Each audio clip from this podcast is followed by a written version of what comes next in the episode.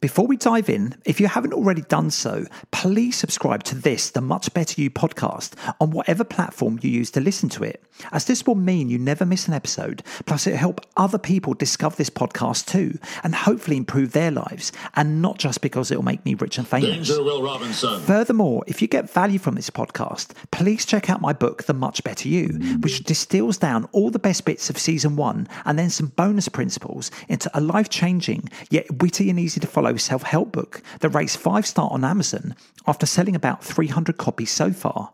You can find it as physical, audio, or ebook by going to Amazon and typing in The Much Better You, or by going to the muchbetteryou.com website, where you can also request a personalized signed copy. Whoa.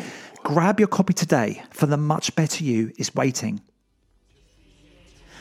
I'm Romano Giorgi. Welcome to the Much Better You podcast. This podcast packs life bettering, easy to grasp principles into regular episodes. These life hacks are designed to improve your mental, physical, and social health and wealth. Give it your full and undivided attention, for the Much Better You is waiting.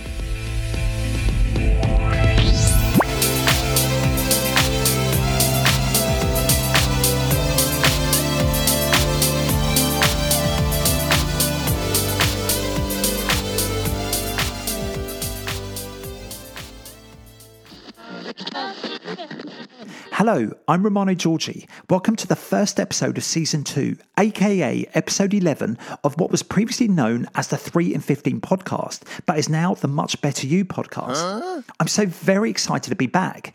How's things with you? I hope you're doing really well. In the interest of honesty, I haven't had a great year since season one went out. My property investment projects have been really stressful, with various builders threatening us, or with planning applications not going through, or with my mum's house getting water damaged. So I've had a fair bit on my mind, but I've come through these things. They are back on track, and I actually think I'm a stronger person for it. As per this episode's main principle, I do really believe that as tough as adversity or discomfort may sometimes be, it does ultimately build greater strength and character in those who accept it, take responsibility for it, learn from it, and then push forward regardless. Researching and writing my book, The Much Better You, also helped, as not only did it offer me a much needed distraction, but I was able to put its principles to tested use in my own life. For instance, finding gratitude for all the good that was in my life, including my health, for instance, which, like most people, I would have usually taken for granted. Regrettably, though, I didn't give myself the time needed, aka, I didn't prioritize it like I should have done to get season two of this podcast out sooner. But here I am now. Here's Johnny. I've taken on board for this season two some, but not all, of the feedback I got from those of you that follow season one. This includes you may have already noticed that this podcast is no longer called the 3 in 15, as in three principles in 15 minutes. This is because, as well as my always running over the 15 minute mark, many of you suggested that I improvise more, putting out principles and episodes as and when they're ready, so that I can get more episodes out more quickly. You lucky, lucky buggers. But, and I must warn you now, my mind runs all over the bloody shop, so this podcast may well do the same. But I can assure you it is all gold dust nonetheless.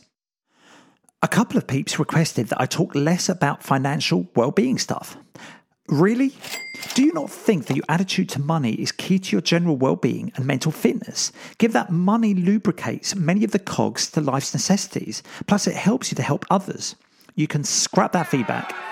Sound effects seem to be very popular though, so those will stay in.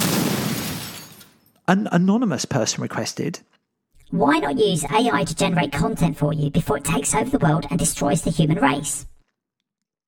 Who says I'm not? I show you how to. Someone also requested a less nasal voice. Oh, piss off. Wink, wink, nudge, nudge, say no more. Okay, so seeing as we're at the start of season two, I must give this episode a bit of preamble to set the scene for how this podcast is going to run and hopefully improve your life in some small or large way. There are two areas I want to touch on here before I jump into this episode's main principle ah. human motivation and human nature. As per the start of my book, The Much Better You, in case I haven't mentioned that enough already, if we were to better understand others and ourselves, we should start with the basic premise that we, we are all just animals and that essentially one can boil down our motivations into pleasure or pain. All things come down to this. Yes, we humans have egos and self awareness that complicate matters no end, but essentially everything we do comes down to our desire to achieve pleasure or our desire to avoid pain or discomfort. And studies have shown that avoiding pain often trumps achieving pleasure, but never mind that. Now, within these two extremes, we have some basic needs that have to be met. For instance, shelter, food, water, safety. Now, these basic needs sit towards the bottom of what is known as Maslow's hierarchy of needs, which one can picture as a kind of pyramid where the more complex human needs, such as belonging or fitting in, are somewhat in the middle of the pyramid, and self actualization or self fulfillment sit near at the top. Now, I don't want to dwell on this here, and Maslow's is just one of many theories of human motivation and development.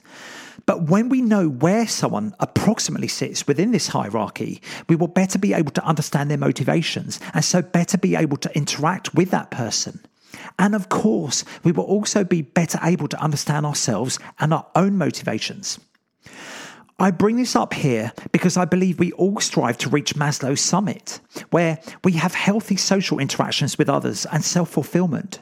So, one of the things I'll cover over the next however many episodes is how we may better read others, improve our interactions with them, and improve our own lives no end by striving to move ourselves towards the top of the pyramid, where essentially you will no longer need to worry about pointless stuff such as what others think of you and all that kind of shite.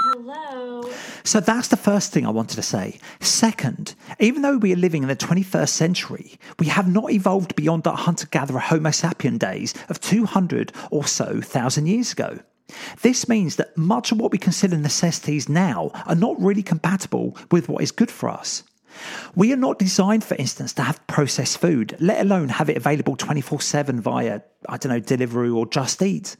We are not designed to be sedentary and obese, and we are not designed to rely on smartphones to think for us.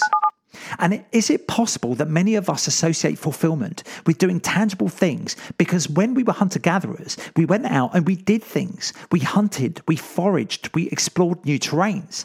We are designed to survive. Perhaps, therefore, it is for this reason that being at one with nature or exploring or doing challenging things is what many of us will associate with fulfillment. That said, while to improve in these areas, we should work in harmony with our fundamental nature, for instance, by trying to eat whole foods, drinking enough water, or by trying to do some form of physical movement or exercise. Unfortunately, our brains are wired to survive, not to be happy. I'll repeat that we are wired to survive, we are not wired to be happy. In order to survive during our caveman days, stress and fear were essential because we didn't want to succumb to predators in the wild, or we had to avoid the poisonous mushrooms. But now, fear or stress are not so nearly as vital to our survival. So, as profound as this sounds, we also kind of have to overcome our nature in order to be happy. It's a balancing act between fulfilling good nature versus overcoming unhelpful nature.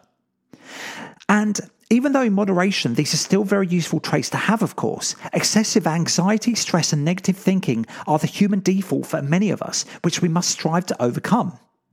And as we covered in season one, these excessive traits are often anchored to a negative past, an uncertain future, or to things that are outside of our control. Indeed, the ancient Stoics pondered over this greatly, and it was Epictetus who said, Just keep in mind, the more we value things outside of our control, the less control we have. So basically, the more we focus on outside events that we have no influence over, the more powerless and anxious we feel. And that's where this podcast mostly comes into its own, because I want us all to be happy or to live happy, fulfilling lives that will also positively impact on the lives of others. I want us to all realize that while we can't always affect outside events, we can always have power over our minds. And this is where all the magic is. Okay, let me dismount from my soapbox. In this punchy episode, I shall talk about why discomfort is good for you.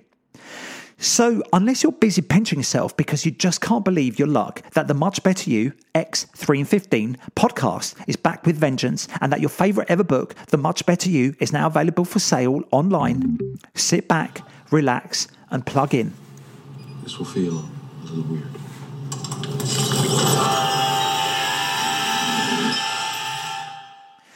Welcome to the Much Better You podcast. Episode 11 Are You Not Sitting Comfortably? When I arrived in Spain a week or so ago, at the time of conceiving this principle, my wife and I were invited to her cousin's 50th birthday party. Now, these guys throw legendary parties anyway, so I was really looking forward to it. However, a day or so before the party, one of her cousins dropped a bombshell. She asked me to bring my guitar along and surprise the birthday boy and his 120 party guests with a song or two. Oh no! Now, I play in a five piece rock band called Leica, much of whose music I feature in this podcast, by the way. And so, while I was previously accustomed to performing music live, our last gig was just before COVID, and only on one other occasion in history had I ever played solo to a drunken mob, and that was ages ago in Germany. And we all know that the Germans will listen to any old shit. So there I was, manically practicing some songs in our house the day before, trying to sing with a voice that hadn't been exercised in over three years and giving my wife a massive migraine. And needless to say, I was nervous. With all my anti anxiety and anti stress initiatives that I touched on in season one, where I pretty much told myself, so what if I make a complete fool of myself? What's the worst that can happen? I was secretly hoping that a natural disaster would befall the party that would prevent our needing to go to the party. It's funny how an uncomfortable prospect brings out one's creative imagination when it comes to the possibility of discomfort avoidance. Don't get me wrong, I didn't want anyone to die or anything like that. A broken arm or a targeted COVID outbreak would have sufficed. I'm no monster. But alas, no natural disasters or broken limbs, and so we attended the party at about 3 pm. And I was told that I would need to step up to the mark at about midnight as part of the birthday gift presentation ceremony. Needless to say, well, for me anyway, my appetite was diminished, and sadly for me, my attempt at drinking myself into a state so drunken that either I wouldn't care what the outcome was of the shit show, or that they would reconsider their request, all failed. The time came, and after checking too many times that my guitar was in tune, I performed the surprise song for Juan. The song went well, and the near emotional Juan and his very generous guests responded very positively with cheers and rapturous applause. Why do I bring this up? Because at that very moment, I not only had survived what I considered to be an uncomfortable situation for myself, but I had gained new confidence and belief in my own abilities as singer and a musician. I stretched my comfort zone and pushed my boundaries further out into the unknown. I felt ecstatic because not only had I found a rejuvenated passion for my music, but because I felt that I had bravely conquered a fear that a few years earlier I would have probably done anything to avoid. And perhaps most significantly, a realization had washed over me that all the practice, discomfort, and strife I had put myself through beforehand was absolutely worth it. Needless to say, I savoured every moment of the rest of the party. Now, I'm not telling you to take crazy risks and jump off a 100 metre cliff into the sea like James Blunt did. But being willing to be uncomfortable in a situation where deep down you know the outcome is going to be a benefit to you is good for you because it means that you are growing. It means that you are learning. It means that you're not allowing what may be an irrational fear to hold you back in your pursuit of fulfillment, of accomplishment, of achieving challenging goals. If you always stay in your comfort zone, however, how will you be able to grow as an individual? When you were a kid, for instance, learning to ride a bike, it was only in your willingness to overcome your discomfort that you were able to conquer your fear of falling because you knew the benefits of riding your bike outweigh the fear of the struggle to get you there. All this despite, and what I said in the preamble about our instinctive bias being more pain avoidance than it is about gaining of pleasure. True growth is about overcoming this bias. And how else will you be able to learn from your mistakes unless you're willing to make mistakes? How else will you be able to increase your emotional resilience against future unknowns unless you're willing to build up your emotional reserves now by throwing yourself into new experiences or challenging situations? Now, I could just ask OpenAI ChatGPT to generate a list of several tips of how one should strive to be uncomfortable for the better, but given that AI is going to take over the world at some point soon anyway, well, according to most podcasts I've been listening to, I'm going to, to try and keep this podcast totes organic. Let me in. I just want to be friends and make your life much easier. Leave me alone, AI. I want to use my brain for this one. You, I'll be back when you run out of content. I'll be there, waiting in the shadows. Ha ha ha ha ha ha! Back off, AI. Where were we? Oh, yes. Here's tips on how to push your comfort zone. Some questions. What is it that drives you? What is it that fulfills you? What area in your life do you feel that you're not quite firing on all cylinders in? Did someone at work say something to you that you or others found offensive, yet the prospect of challenging them was too daunting? Have you always fancied yourself as a lead guitarist in a punk band, but you dare not audition for fear of not being good enough or of being ridiculed?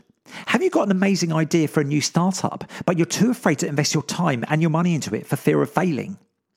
Well, guess what? These are normal emotions to have. But do you think Sid Vicious or Elon Musk just sat back and allowed the discomfort to win? Oh no, they stepped up to the mark. And so can you.